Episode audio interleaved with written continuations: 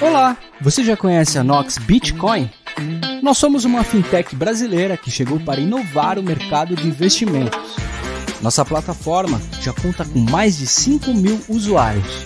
Aqui na Nox Bitcoin você tem taxa zero em tudo e pode utilizar estratégias estruturadas com opções em Bitcoin para se preparar para qualquer cenário do mercado. Para gente, investimento é coisa séria. Nós garantimos a melhor experiência de usuário do mercado de investimentos em Bitcoin e outras criptomoedas.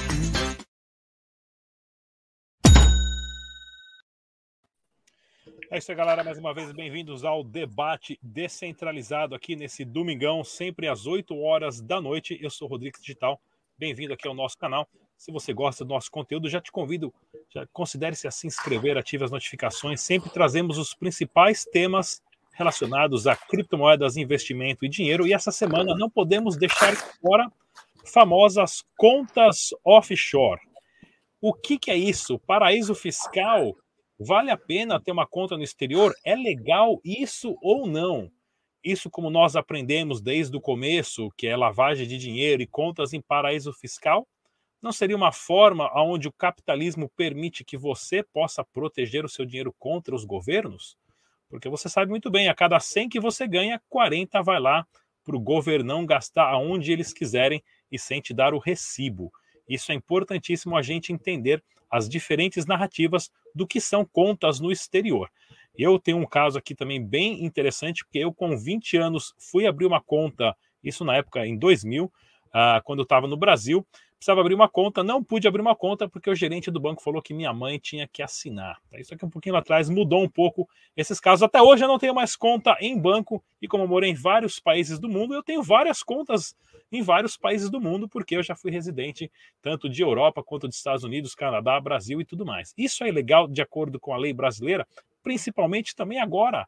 Até o ministro da Economia, o Guedes, descobriu que ele tem conta, está lavando dinheiro. E no Bitcoin? É possível fazer isso? Tanto que muitas pessoas não sabem, mas uma existe uma dificuldade muito grande para você abrir, por exemplo, uma conta nas Ilhas Caimã. Você precisa provar sim da onde veio o dinheiro.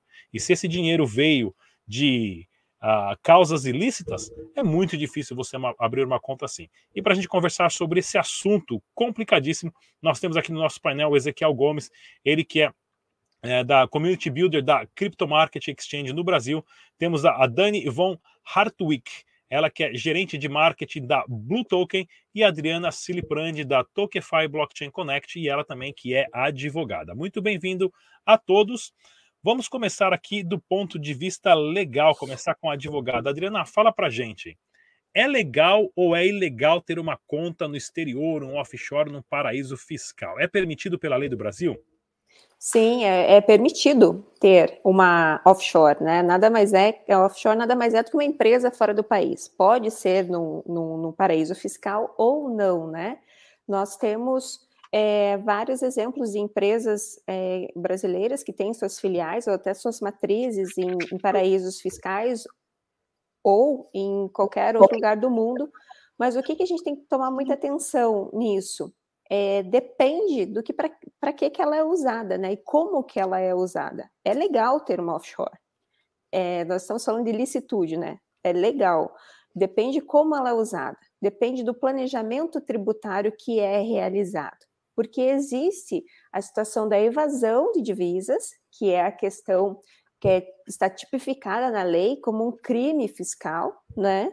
E existe a elisão fiscal, que nada mais é trocando em, em palavras simples, que um bom planejamento tributário, que sim, vai recolher todos os impostos inerentes, vai declarar tudo que está fazendo sem nenhum tipo de ilicitude.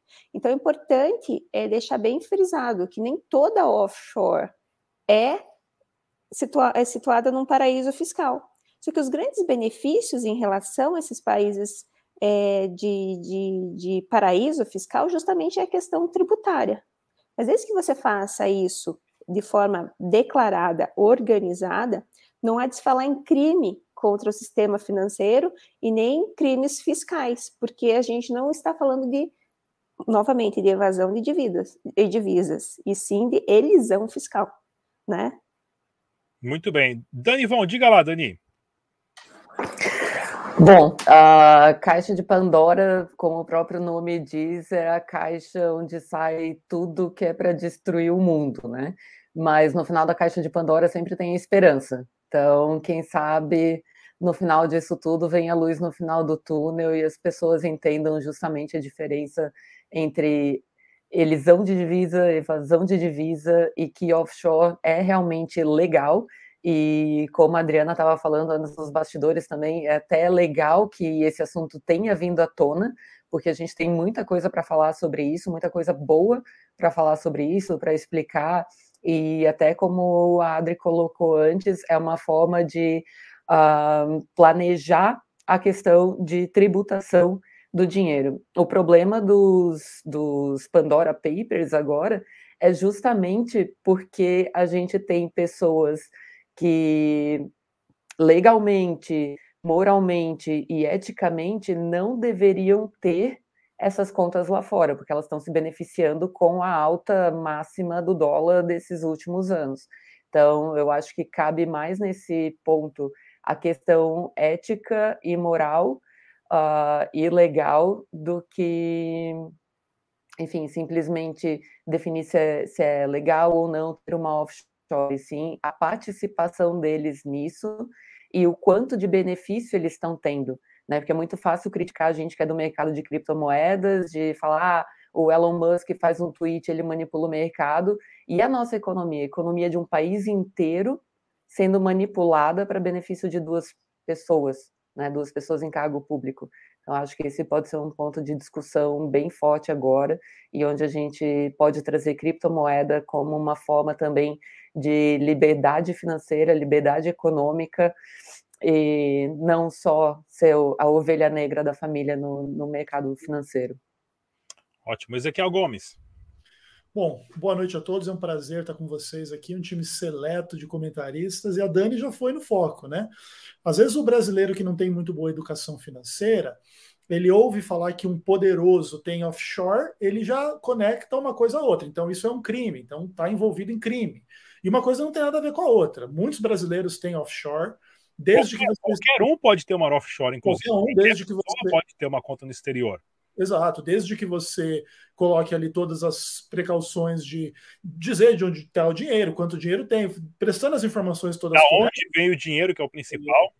Exato, então isso é totalmente legal e etc. Todavia, o que há no caso específico do, do Pandora Papers é que, de fato, você tem um ministro da economia que legalmente estaria proibido de operar uh, desse tipo de conta em função de que a política monetária que ele decide para o país pode influenciar ou não nos seus ganhos pessoais. Então, esse é o problema específico.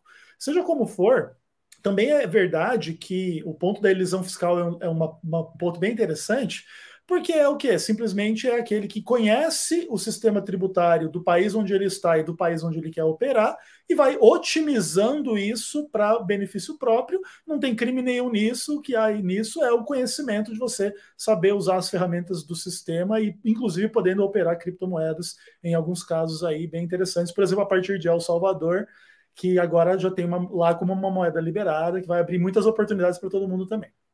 Rossello Lopes, diga lá, Rosselão. Bom, esse é um assunto que muito me interessa. Em primeiro lugar, aí, pô, legal. Desculpa chegar correndo, mas acabei de descer de um voo e aí tive que ir correndo para cá. Um, e aí tive que esperar o segurança abrir a porta para mim que eu estava sem a chave. Bom, mas boa noite a todos. É, tá recheado aí com o time. A Adriana, prazer, né? A gente já tinha ouvido falar de você, mas até então não nos conhecíamos pessoalmente. Daniela, não aguento mais ver a cara dela, né? O Ezequiel já uh, pelo menos não está não tá bebendo hoje, o que significa uma coisa boa. E tá aí, tinha, né? Fazer o quê?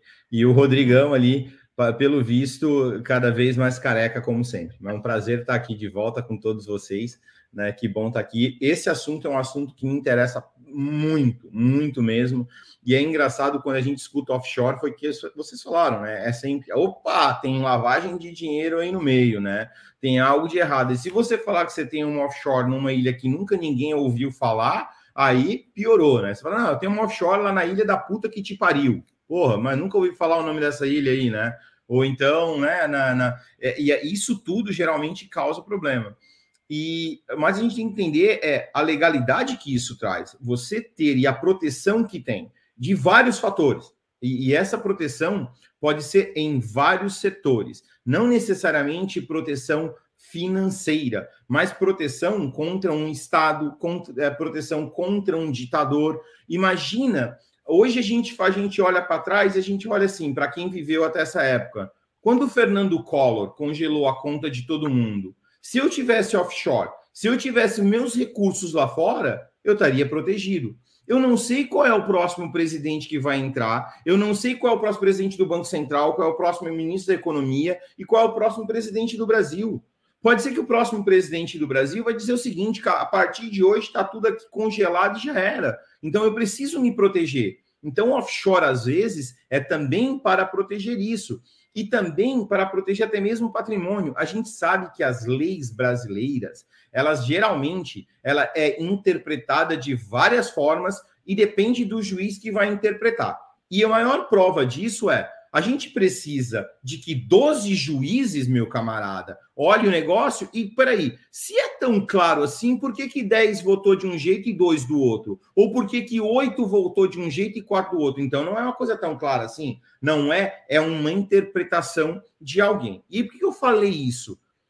Como as nossas leis elas são realmente muito complexas, amanhã você está atravessando a rua um cara se joga na frente do seu carro e ele se jogou porque ele estava drogado e tudo mais. A família dele processa você, toma sua casa, seu carro e tudo que você tem no banco.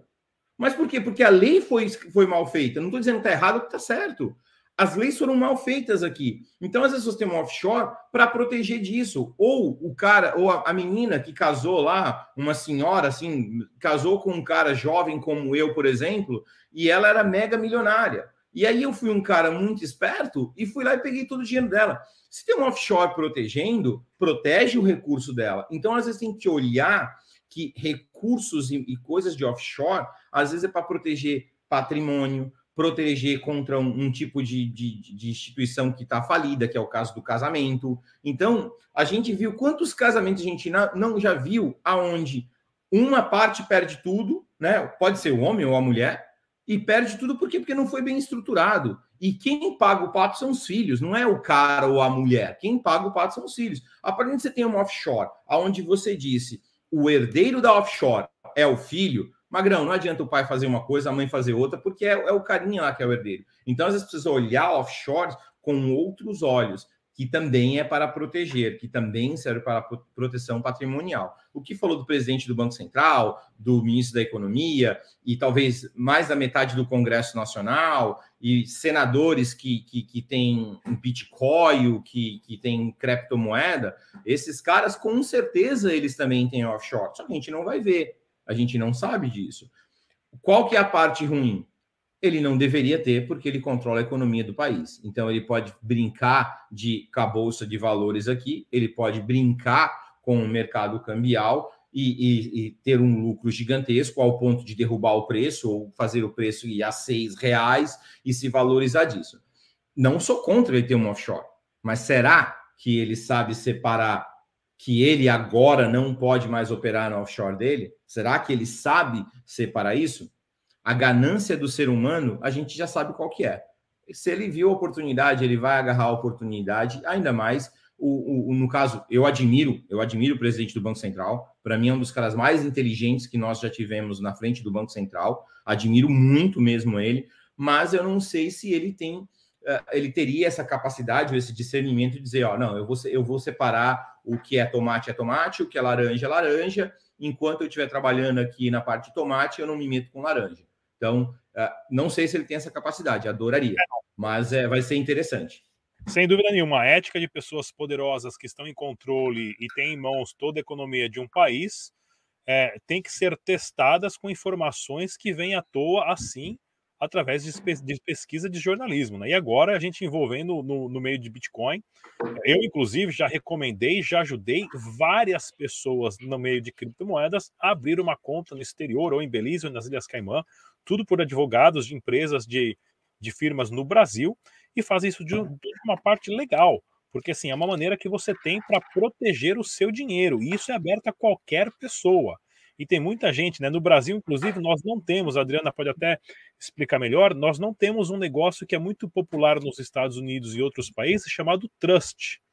O trust é, é uma forma que você consegue colocar tudo no nome de um trust, seria um certificado de propriedade, e esse, esse certificado ninguém é dono dele, porém ele tem um beneficiário. Né? Isso no Brasil, legalmente, é impossível você montar um, e nos Estados Unidos você pagar em mil, dois mil dólares, Ilhas Caimã também. É, tanto é que eu tenho duas histórias para contar interessante. Uma é que, através de trust, né, a Fundação Dash, que deu um passo aí gigantesco há um ano atrás, eles conseguiram abrir uma fundação nas Ilhas Caimã, aonde uma parte do dinheiro da mineração vai para essa fundação e essa fundação pode comprar empresas. Mas essa, essa fundação ela está em nome de um trust e o beneficiário desse trust é o blockchain da Dash, que ninguém é dono.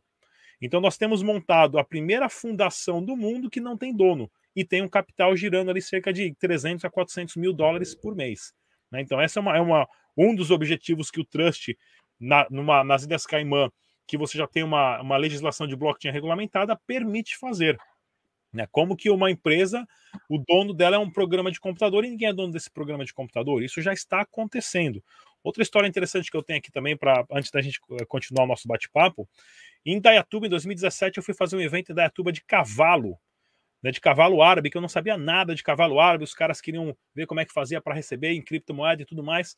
E conversando com, com criadores de cavalo, que eu descobri que o Brasil é um dos maiores criadores de cavalo árabe do planeta, um dos melhores do mundo. Inclusive, se você acha que quem tem um carro de 100 mil reais é um cara rico, chegava lá os caras com caminhonete com 3, 4 cavalos, cada cavalo era um milhão de reais no mínimo. No mínimo, tá, pessoal? E esse empresário dos anos 60 e 70, que foi a pessoa que iniciou a criação de cavalo no Brasil, ele me contou a história mais fantástica do mundo da genialidade do brasileiro em relação a proteger o seu dinheiro contra o Estado. Ele teve que, na época, fazer, ele abriu uma empresa, pediu para o advogado dele ir para o exterior, o advogado dele foi para o exterior, abriu uma empresa lá e falou: Olha, agora eu quero que essa empresa que você abriu lá faça negócio com a gente. Daqui a seis meses eu quero que dê um problema que você vai achar na minha empresa e eu quero que essa empresa lá do exterior me processe e eu quero perder 5 milhões de reais, de dólares, cruzeiro, sei lá o que for, para poder tirar esse dinheiro do país. Porque como ele perdeu uma causa de um processo de uma empresa do exterior que estava processando ele, o governo podia liberar saída de recursos do país na década de 60, 70, isso. Ou seja, os caras montaram uma estratégia tupiniquim, que era uma forma dele conseguir tirar o próprio dinheiro dele, que ele falava para a internet, falava, eu quero perder o processo, o principal, me processa e eu quero perder. E quero perder 20 milhões, 5 milhões de cruzeiros, cruzados, cruzeiro novo.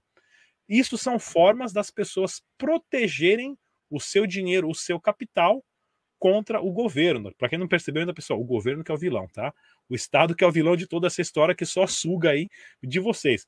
Então, são passos assim que hoje as pessoas têm acesso, qualquer pessoa hoje tem acesso a contas. Porém, é muito, mas é muito difícil mesmo você abrir uma conta nas Ilhas Caimã, em Liechtenstein, na Suíça, onde for, se você não tem como declarar de onde vê os recursos. Tá, pessoal? Então, tráfico de droga, dinheiro de político, esses sim são dinheiros ilegais. Agora, você, formiguinha do sistema que trabalha e está tentando proteger o pouquinho que você conseguiu conquistar na vida, no acúmulo de capital seu e da sua família, você pode ter essas opções de como proteger o seu dinheiro através de contas em países capitalistas que vão proteger o seu dinheiro contra outros países que querem cobrar imposto. E nessa conversa, então, Adriana, você que é a a pessoa mais técnica para falar disso. Quais são os passos para abrir uma conta no exterior? É qualquer pessoa precisa declarar imposto no Brasil, no exterior? Como que funciona isso para a gente ter um entendimento melhor? Bom, é, para abrir a conta no exterior, conta corrente no exterior, agora nós temos, né, a maioria dos, dos países do mundo usam o Know Your Client, né, conheça o seu cliente, então é uma prevenção à lavagem de dinheiro, é, tráfico de drogas, prostituição, e, e, isso é muito levado a sério em qualquer lugar sério, como mesmo a Dani falou, que, que as pessoas que têm idoneidade, esses, esses países também trabalham com essa situação, então, além de tudo, você tem que fazer o, o processo de conheça seu cliente, né? a instituição faz, vai ver a origem dos recursos, com certeza, e aí é, abrirá uma conta. Você citou ali vários exemplos, Caimã, Suíça, Liechtenstein, né? O próprio Liechtenstein tem vários bancos, vários, né, dois que eu conheço, né, que trabalham com, com criptoativos também, e eles, além de fazerem toda essa varredura, tanto do, do conhecer a pessoa ou a empresa que vai abrir a conta, conhecer a origem dos recursos, ainda você, na maioria das vezes, você tem que fazer um depósito inicial tanto elevado, né? Então, você não tem esse que, que é o dinheiro do dia a dia ali, só para pro, proteger é, nosso dinheiro do dia a dia, fica um pouco puxado em algumas situações. Em algumas situações, a gente está falando em 500 mil francos suíços e, e assim sucessivamente. Então, é, pegando o que o próprio Rossello falou, é proteção tanto do Estado e até proteção, Rodrigo, em relação ao poder de compra da, da, do dinheiro, muitas vezes, né? Porque muitos países estão é, avessos é, a, a, ou por má gestão, eu vejo ali que você acabou de puxar teu, tu, tuas notinhas, né? Eu acho que você vai falar sobre elas, mas notas que não valem mais nada, né? Pessoal, na Venezuela isso aqui valia 25 centavos de dólar. Quem trabalhava por peso por, por, por Bolívar vendia o tempo dele, chega no final o governo falou: Isso aí não vale mais nada, esse pedaço que você juntou não vale mais nada. Obrigado, beijo, me liga. É, imagina aqui, eu tenho uma moedinha de um real, né? Imagina você, empresário brasileiro, importador. Né? Vamos falar da licitude das coisas. É perfeitamente lícito ter essa offshore, é perfeitamente lícito mandar o dinheiro, trazer dinheiro, tudo isso.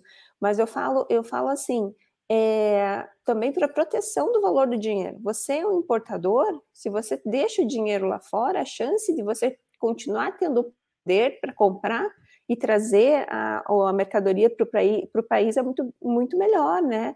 É uma situação muito melhor. Mas voltando, não é fácil abrir conta corrente, precisa ter poder de fogo sim, e precisa estar com tudo muito bem legalizado. E as empresas, a empresa offshore não é difícil de abrir. Nós temos vários escritórios aqui no Brasil que fazem essa intermediação junto com escritórios de outras, outras regiões. E não custa caro, mas a conta corrente, sim, você tem que declarar tudo certinho. Ah, mas eu posso mandar os bitcoins que eu tenho aqui? O Banco Central diz que toda operação que envolve criptomoeda, né, que saia da jurisdição ou entre na jurisdição brasileira, é uma operação de câmbio. Logo, tem que fazer o processo de câmbio e recolher IOF. Mas aí a gente tem várias situações de, de, dos paraísos fiscais, né? Que tem proteção dos dados das pessoas, das empresas e também dos ganhos dessas, dessas empresas, que a Receita Federal não fica sabendo. Então, por quê? Porque não tem nenhum acordo, não tem nenhum tratado entre esses países que obrigue essa informação a chegar no país. Então, é, tudo que a gente fala quando a gente vai fazer um planejamento tributário para um projeto é, que queira trazer benefício para a empresa ou para o próprio, próprio acionista, nós temos que analisar é, muitas variantes, mas dentre elas é a questão da jurisdição em relação à tributação, os acordos internacionais e principalmente o que o Rodrigo falou no início, né? Aonde que é a tua residência fiscal como pessoa física, também isso vai importar bastante. Né? Você pode ter residência em vários lugares para fechar as contas, né? É, Malta, por exemplo, Malta, é, você pode pagar 5% de imposto. E é uma maravilha, porque a gente está falando aqui no Brasil com batendo lá quase nos 40, né, Rodrigo? Pois é. é. Pessoal, a gente tem que entender que isso agora o indivíduo tem, né, é, essa possibilidade, tanto de abrir uma empresa no exterior, o Uruguai do lado já tem uma, uma lei um pouco mais avançada, que, muito mais avançada do que o Brasil em relação a abrir empresa, mas você pode abrir tanto né, um trust, que é o que eu falei, que seria uma forma de você colocar tudo que você tem em nome desse trust. Esse trust ninguém é dono, porém tem um beneficiário que pode representar esse trust pode ser uma LLC, uma Limited Liability Corporation, é, é, é, que também é possível abrir, ou uma empresa em si, na Skyman, que já tem a lei do blockchain, e isso traz um certo conforto e uma certa segurança para as pessoas. E o porquê isso, pessoal? O que está acontecendo agora para quem está acompanhando o mercado da China, é importantíssimo.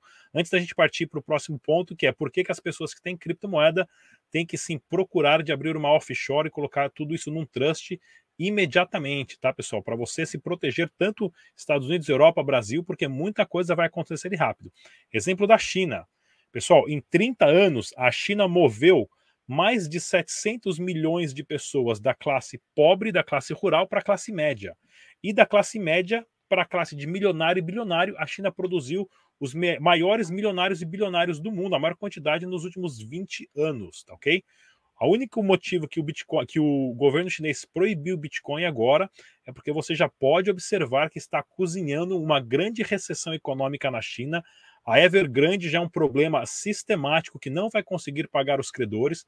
Várias empresas de construção civil da China vão falir. O yuan provavelmente vai ser desvalorizado mundo e que, muito. E o que a China fez? Fechou o circo falando para quem é milionário, bilionário, quem tem dinheiro na China, você não vai sacar esse dinheiro da China em Bitcoin. Você vai ter que ficar com o nosso dinheirinho de papel até que ele vale zero.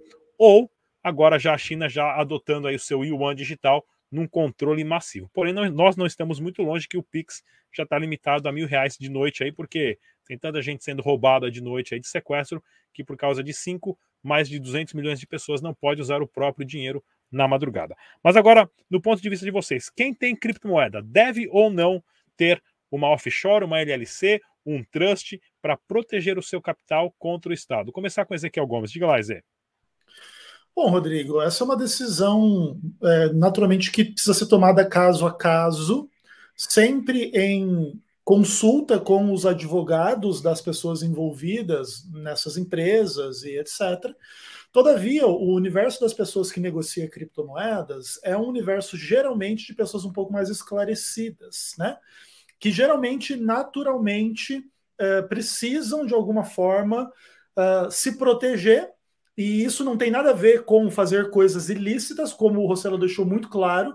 A proteção, ela não envolve o ilícito, ela envolve a proteção em si, em função de questões familiares, financeiras, empresariais e tudo mais. Então, isso tem que ser uma coisa tomada em caso a caso. Todavia, a resposta mais provável, Rodrigo, é que a maioria das pessoas que tem uma boa operação estruturada com criptomoedas já tenham as suas uh, operações também em offshore, e se não tenham, que venham a criar no futuro breve. Rossello Lopes, diga lá, Rossello. Bom, uh, eu vou responder e vou pedir licença, porque eu vou precisar entrar num, num meeting aqui, que já estava programado, então vou ter que sair um pouquinho mais cedo para todo mundo, mas sim, eu acho que tem que criar até por uma questão de proteção. E a proteção, uh, e com certeza alguns da audiência não vão entender e vão até fazer uma cara com ponto de interrogação bem grande. Tá? Se você é brasileiro, agora vamos dar aquela lição né, de como se proteger de forma legal. Se você é brasileiro, meu amigo, atravessa, vai lá no Uruguai, vai lá no Paraguai, vai a algum lugar que você consiga ter assim um offshore você cria a sua offshore, você contrata um escritório de advocacia no Brasil ou de contabilidade no Brasil, nacionaliza a offshore no Brasil, ou seja, não é você, você vai ter um escritório de advocacia que representa offshore. Quem tem os dados dessa offshore? É o país que tu escolheu. Então, digamos que tu escolheu Liechtenstein, porque tem toda uma regulamentação, tem toda uma proteção, ou tu escolheu até mesmo El Salvador. Não tem nada de errado você nacionalizar a empresa aqui. Então, ela é uma empresa com CNPJ com endereço do exterior. O que, que a Receita Federal vai ter de endereço? Do exterior. Qual outro endereço que ela vai ter? Do representante do escritório de advocacia, aqui, ou do escritório de contabilidade, aqui. Se os seus lindos dados vazarem, mas aí você vai fazer a, a IN 1888 em nome da empresa, você vai fazer tudo que tem que manda o figurino em nome da empresa. Só que se essa informação vazar, adivinha só, não é na sua casa, não é você, é uma empresa do exterior. Para a Receita Federal, você falou que sim, a empresa lá é isso aí mesmo, você é o beneficiário, a empresa é sua, você declara tudo, não precisa estar escondendo nada de ninguém. O que tu está fazendo é, tu está se protegendo. E quem é o, o dono dos ativos? É a empresa lá de fora. até mesmo, vamos falar, se amanhã você tiver qualquer problema, tiver qualquer problema no Brasil, não você, ou a economia brasileira tiver qualquer problema, ou fazer alguma coisa, vão ter algumas centenas de milhares de offshore daquele país que vai pôr pressão no governo brasileiro dizendo o seguinte: por que, que uma empresa do meu país está sofrendo isso e isso aí no seu país? Então você acaba colocando o governo numa certa, num certo problema em caso de tomar alguma atitude que vá diretamente contra uma empresa espanhola, contra qualquer coisa do gênero, mas você está se protegendo. Então, a maneira de você ter tudo legal declare para a Receita que você tem lá offshore. Essa offshore está aqui no Brasil, o contador é o representante, não você ou um advogado. Eu sempre recomendo que seja um advogado representante, porque ele sabe de todas as legalidades, tanto fiscais, tributárias disso. Né? Então, eu, eu sempre recomendo que seja um advogado representante. Já está tudo estruturado no exterior, uma questão, como falou, uma trust, se for uma trust. Então, você deixa tudo estruturado com o beneficiário, com tudo certo. E se essa, por exemplo, ah, eu tenho quatro casas, vai ficar um para cada filho. Ótimo. Cada casa numa uh, num offshore. Porque amanhã a parte de inventário ficou muito fácil. Porque o, o, beneficiário daquela propriedade é o teu filho, que já está lá na trust ou que já está lá na empresa offshore. Então, dessa maneira, está resolvido. Quem é o dono? É aquela trust que está no exterior. E aí a parte mais linda, que eu acho que vai ficar sensacional. Imagina quando lá em Liechtenstein a dona né, daquela trust, daquela offshore, a dona daquela empresa, é uma carteira de criptoativo. Aonde para você transferir o ativo casa, o ativo carro, seja fazer uma transferência, uma espécie de NFT de um lado para o outro e tá ok. Porque para o governo brasileiro continua sendo aquele CNPJ, o dono do apartamento, o dono da casa, o dono do barco, o dono do helicóptero, o dono de qualquer coisa. Só que lá em Liechtenstein, a regulamentação diz o seguinte: se a carteira titular dessa empresa transferiu, e ela é um NFT, transferiu para a Adriana, agora a dona é a Adriana. Tudo registrado em blockchain. Para o governo brasileiro, continua sendo a empresa de Liechtenstein para o governo de Liechtenstein é a carteira nova, que é da Adriana, e a Adriana só precisou mandar para ele o quê? Ó, tá aqui meu passaporte, tá aqui a informação que você pede para poder fazer a, o registro final dessa transação entre carteiras. Mundo novo está surgindo por conta disso. Então, se estão preocupados com offshore, esperem para ver offshore em cima de blockchain. Espera para ver a offshore 2.0 turbinada Aí, meu amigo, aí você não vai saber mais quem é dono, você não vai saber quem é mais nada. Então, a, a, a gente vai voltar para aquele mundo que a Suíça construiu algumas décadas atrás. A gente está voltando na versão 2.0 turbinada, aonde a gente vai poder ter offshore na blockchain. E está só começando. Mas a minha recomendação com termo de segurança para todo mundo, como eu disse, é algo que eu, eu curto demais, eu estudo bastante há mais de 20 anos. Então, uh, é, é, esse tema é muito legal, mas para a proteção do indivíduo. Tenha um offshore e declare para o governo. Deixa o governo saber que você tem não, tem, não tem nada de errado nisso. E, principalmente, tenha uma conta no exterior e não aqui no Brasil.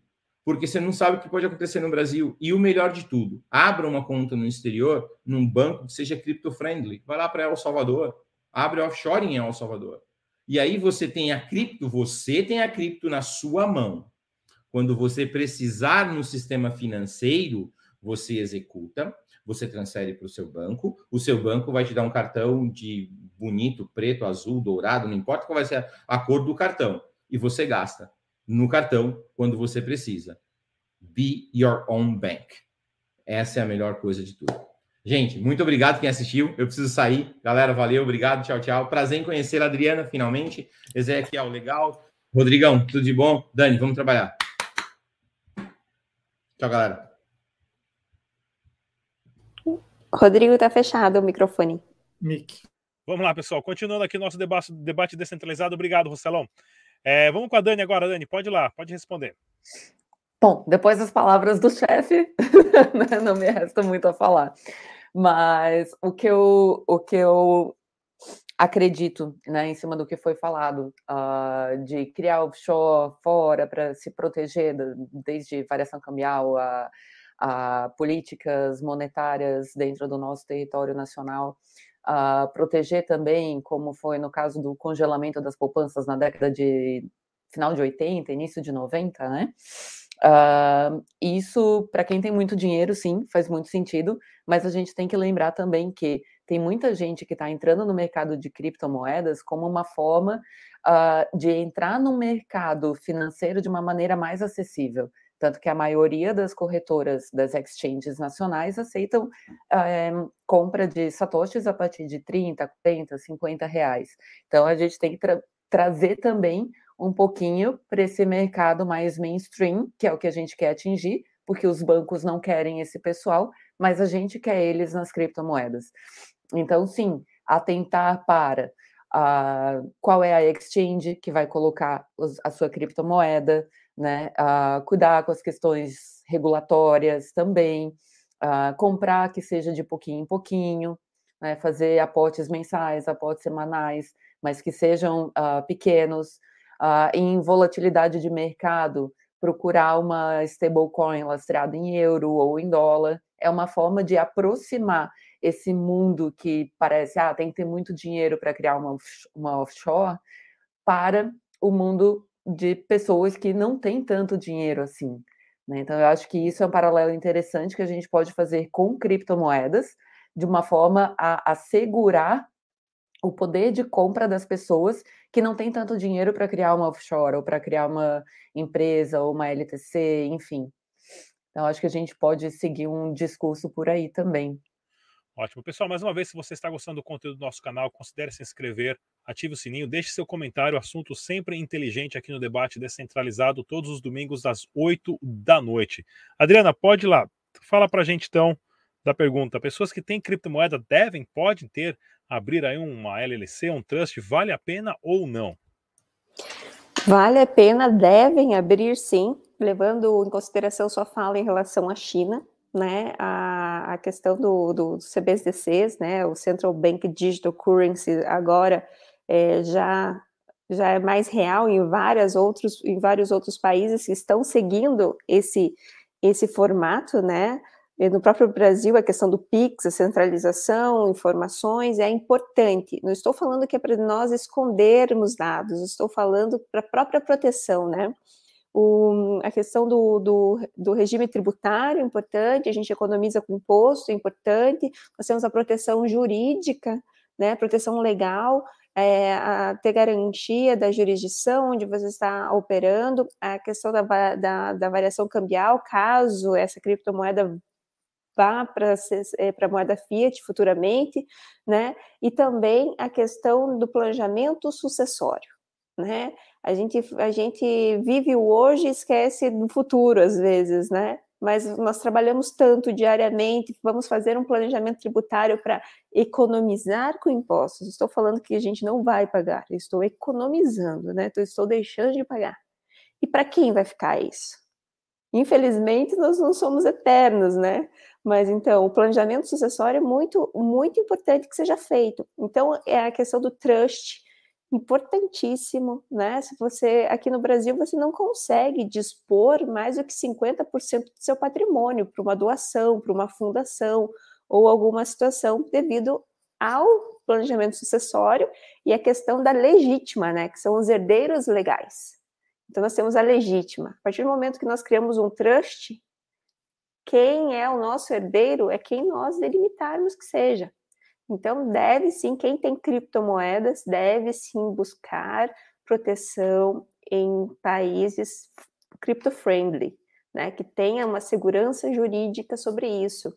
A gente falou de El Salvador, no debate anterior nós falamos das 14, dos 14 artigos, do, do, do Bitcoin, né, que foi adotado como moeda corrente, mas temos outros países que são crypto-friendly, e que tem já uma legislação é, que nos dá essa segurança jurídica que a gente precisa. Então, vale a pena analisar. E mais uma coisa, né? É, os advogados não porque eu sou, né, já trazendo sardinha para o nosso lado, mas os advogados, eles conseguem, sim, fazer todo esse planejamento, tanto tributário quanto sucessório, blindagem patrimonial e tudo que precisa ser feito. Na, na... palavra blindagem patrimonial, isso é excelente as pessoas aprenderem esse termo, porque é seu, pessoal. Você vendeu o seu tempo durante anos, acumulou algo que tem valor. Isso é para proteger o que você tem valor contra o Estado. Tá? Nos Estados Unidos, na década de 30, teve uma lei federal que obrigou as pessoas a vender o seu ouro para o governo. Né? E eu não me digo, não, não, me surpreenderia uma lei saindo assim em relação ao seu Bitcoin. Os caras já têm o nome e endereço de todo mundo que tem Bitcoin do Brasil e falou: ó, vamos aí na sua casa bater na porta, passa o Bitcoin agora. Não duvido disso. Na realidade, tem, né? Porque todas as exchanges brasileiras, elas são, pela normativa 1888 da Receita Federal, elas são obrigadas a, a passar essa informação é, do, da movimentação mesmo que a minha movimentação como cliente não alcance o, o limite mínimo para declarar IN 1888, Isso. Mas as exchanges precisam sim declarar se eu tiver três reais em Bitcoin na minha conta. Por isso Exatamente. que eu prefiro trabalhar com exchanges de fora do Brasil também. Exatamente. É, temos outras possibilidades, né? As cold wallets e outras situações. Mas imagine, Dani, a gente tem. Mas ainda é... assim, para eu passar para uma cold wallet, se eu comprei com uma exchange nacional, passou por lá. Já tem meu Não, dado lá. Eu imagino assim, né? Eu tenho uma aqui só para exemplificar, é uma caixa vazia, tá, gente? Antes que vocês acham que tem uma code aqui dentro, mas é só para exemplificar.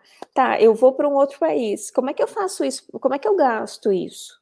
Né? Como é que eu gasto meu Bitcoin que está aqui dentro? Se eu não uhum. tenho um offshore, se eu não tenho um programa, um planejamento internacional, como que eu gasto isso? Eu preciso trocar por moeda fiat em algum momento, eu preciso plugar em algum lugar para comprar um cafezinho, né? Então, tem, isso tem que estar tá tudo desenhado. Esse fluxograma, ele tem que estar bem harmonioso, bem, bem conciso, bem organizado, declarado e planejado. E é a palavra que o Rodrigo gostou, foi uma blindagem patrimonial. Esse, isso é, é importantíssimo, pessoal, porque esse acúmulo de capital, de gerações de família, e não é para gente rica, sabe? Você que é de classe média baixa, classe baixa, o seu pai, seu avô comprou uma casa, você conseguiu comprar outra casa agora, casou, seu pai, seus pais estão ficando velhos, vão morrer em breve. Todo mundo morre, pessoal, um dia ou outro. É, em fazer inventário, isso dá uma dor de cabeça do caramba. Tem que ter. E é caro. E é caro, e é caro. E sem contar que se você for num cartório no Brasil, você cai de duro né? É, é, estantes estantes de prateleiras de papel com carimbo e máquina de escrever. Você acha em cartório do Brasil ainda. Muitos cartórios do Brasil têm máquina de escrever. É triste. Eu fui num, há dois anos atrás, me deu até dor de barriga quando entrei lá dentro. Eu até tirei uma foto, preciso achar onde é que tá essa foto aqui. Falei, vocês têm máquina de escrever aqui? Falei, meu Deus. E tudo está mudando muito rápido, pessoal. Tanto é que muito em breve você já tem várias plataformas de empréstimo, de DeFi, da sua própria conta bancária, de custódia. A tecnologia e a pandemia mostrou para a gente que o comportamento dos indivíduos mudou drasticamente. Se você acha que emprego de escritório vai sobreviver em escritório, já era. Todo mundo trabalha de casa hoje do próprio laptop. Está mudando muito rápido. Então, atualize-se, aprenda o mais rápido possível porque a tecnologia acelerou e acelerou numa velocidade supersônica tudo, tudo que está acontecendo no planeta hoje. E no debate descentralizado, a gente sempre traz os principais temas aqui da discussão, sempre relacionado à economia, criptomoedas, Bitcoin e tudo mais. Presente aqui hoje nós tivemos o Rossello Lopes, ele que é o fundador da Blue Token, a Dani von Herdwick, também faz direção de marketing da, da BlueToken.io, Ezequiel Gomes, da Exchange Crypto Marketing, e Adriana Siliprandi, da Tokenify Blockchain Connect, e ela que também é advogada. Muito obrigado pela presença de todos, pessoal. Até a próxima. Tchau! E como sempre, pessoal, deixe suas perguntas, dúvidas, críticas, sugestões e temas para os próximos programas. Eu com a nossa equipe sempre observamos e respondemos os comentários e iniciamos sempre um aprendizado aqui juntamente com vocês, a nossa audiência. Mais uma vez, se inscreva no canal, ative o sininho e a gente se vê no próximo programa.